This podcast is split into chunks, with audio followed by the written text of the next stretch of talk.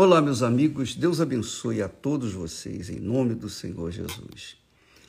E para que vocês possam receber essa bênção, e Deus abençoa, mas para você receber essa bênção, obviamente você tem que se render, você tem que se entregar, você tem que se sujeitar. Tudo que se relaciona a nossa vida com Deus, tudo que a gente quer de Deus, a gente tem que fazer a nossa parte para que Ele então possa fazer a parte dele e nos dar. Então, a fé é, o, é a conexão, é a linha direta que nós temos com Deus. Cada um tem uma linha direta com Deus através da fé. Então, quando nós quando nós desejamos algo de Deus, então a gente usa a fé na palavra dele, nas promessas dele. E cobramos, ó Senhor, o Senhor disse isso, isso, isso, isso e aquilo. Então, Deus, por conta da sua promessa, não considerando se merecemos ou não, mas por conta da nossa fé naquilo que ele prometeu, então ele realiza, ele faz, não todas as nossas vontades. Claro, porque se a gente pede algo que é a nossa vontade, mas que contraria a vontade dele, e contrariar a vontade dele é porque é ruim para nós. É que a gente não sabe na hora. A gente pede a Deus alguma coisa que a gente pensa que é aquilo que, que vai nos fazer felizes. Mas Deus sabe o futuro, como o passado, o presente. Então, ele não dá aquilo porque sabe que aquilo ali é uma ferramenta do mal para nós, para nos destruir. Então, mas quando você pede a Deus alguma coisa, segundo a sua palavra, e de acordo com a vontade dele, então ele vem e atende a sua necessidade. Agora vamos falar do maior desejo que Deus tem de fazer em nós. O maior desejo de Deus neste mundo é fazer morada dentro de cada um de nós. Isso é muito glorioso. A maior vontade de Deus é vir fazer morada dentro de você, minha amiga e meu caro amigo. Ele quer morar dentro de você. Ele não quer ficar afastado, ele não quer ficar lá no céu e você aqui na terra sozinho, não. Ele quer fazer morada dentro de você. É como está escrito que nós somos o templo do Espírito Santo, quer dizer, morada do Espírito Santo. Então, Jesus passa a viver dentro de nós. E aí, ele vai fazer a vontade dele em nós, porque nós vamos pedir o que lhe agrada e ele vai nos dar o que nós precisamos e que vai nos fazer felizes. Então, é, as pessoas têm que entender que esse relacionamento ser humano com Deus, criatura com o Criador, depende dessa fé. Mas não é uma fé, ah, eu creio em Deus. Isso não é suficiente. Ah, eu creio em Deus, acredito em Deus. Não.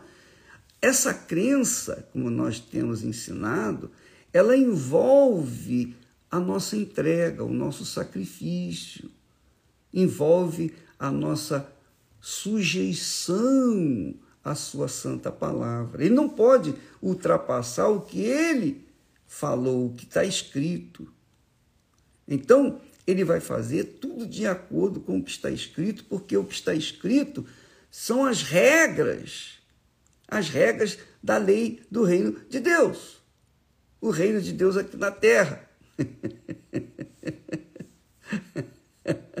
Muito bacana isso. Então, para que nós possamos estar em comunhão com Ele, para que nós possamos ser felizes, nós temos que priorizá-lo, priorizá-lo a sua vontade em nós, ou priorizar a nossa vida no seu altar. Aí entra o altar. Porque quando a gente coloca a vida no altar de verdade, de verdade, então ele vem e faz de nós o altar. e aí nós nos tornamos testemunhas vivas de um Deus invisível. O mundo não vai ver Deus, nem sentir Deus, nem tocar em Deus. Mas através dos filhos de Deus, nascidos da água e do Espírito Santo, aqueles que têm o Espírito Santo, então esses que têm o Espírito Santo, naturalmente, com a sua conduta, com a sua ética, com a sua verdade, usando a verdade de Deus, né? vivendo na na santidade. Então, nós é, desenvolvemos o reino de Deus aqui na terra, nós multiplicamos o reino de Deus aqui na terra, nós acrescentamos o reino de Deus aqui na terra. Eu falo isso por, por minha própria experiência. Então, eu era sozinho, eu era um. Enfim, eu era um zero à esquerda. Bota zero nisso, à esquerda. Mas quando nós tivemos um encontro com Ele, quando nós nos entregamos, nos rendemos, nos colocamos no seu santo altar, então o Espírito Santo veio e nos possuiu. E em nós ele começou a gerar outras pessoas. A Igreja Universal do Reino de Deus é fruto dessa aliança, desse casamento. Eu e o Senhor Jesus ou melhor, o Senhor Jesus e eu, o Espírito do Senhor Jesus e eu, Deus e eu. Então é isso que ele quer fazer com você. Ele quer que você seja testemunha dele aqui na terra, para que então as pessoas verem Deus em você e então o reino dele se expande aqui na terra. E aí a vontade dele é feita. Então veja, naquela oração que Jesus ensinou, Pai nosso que estás nos céus. Pai, verdadeiramente Pai, é Pai mesmo, não é padrasto, não.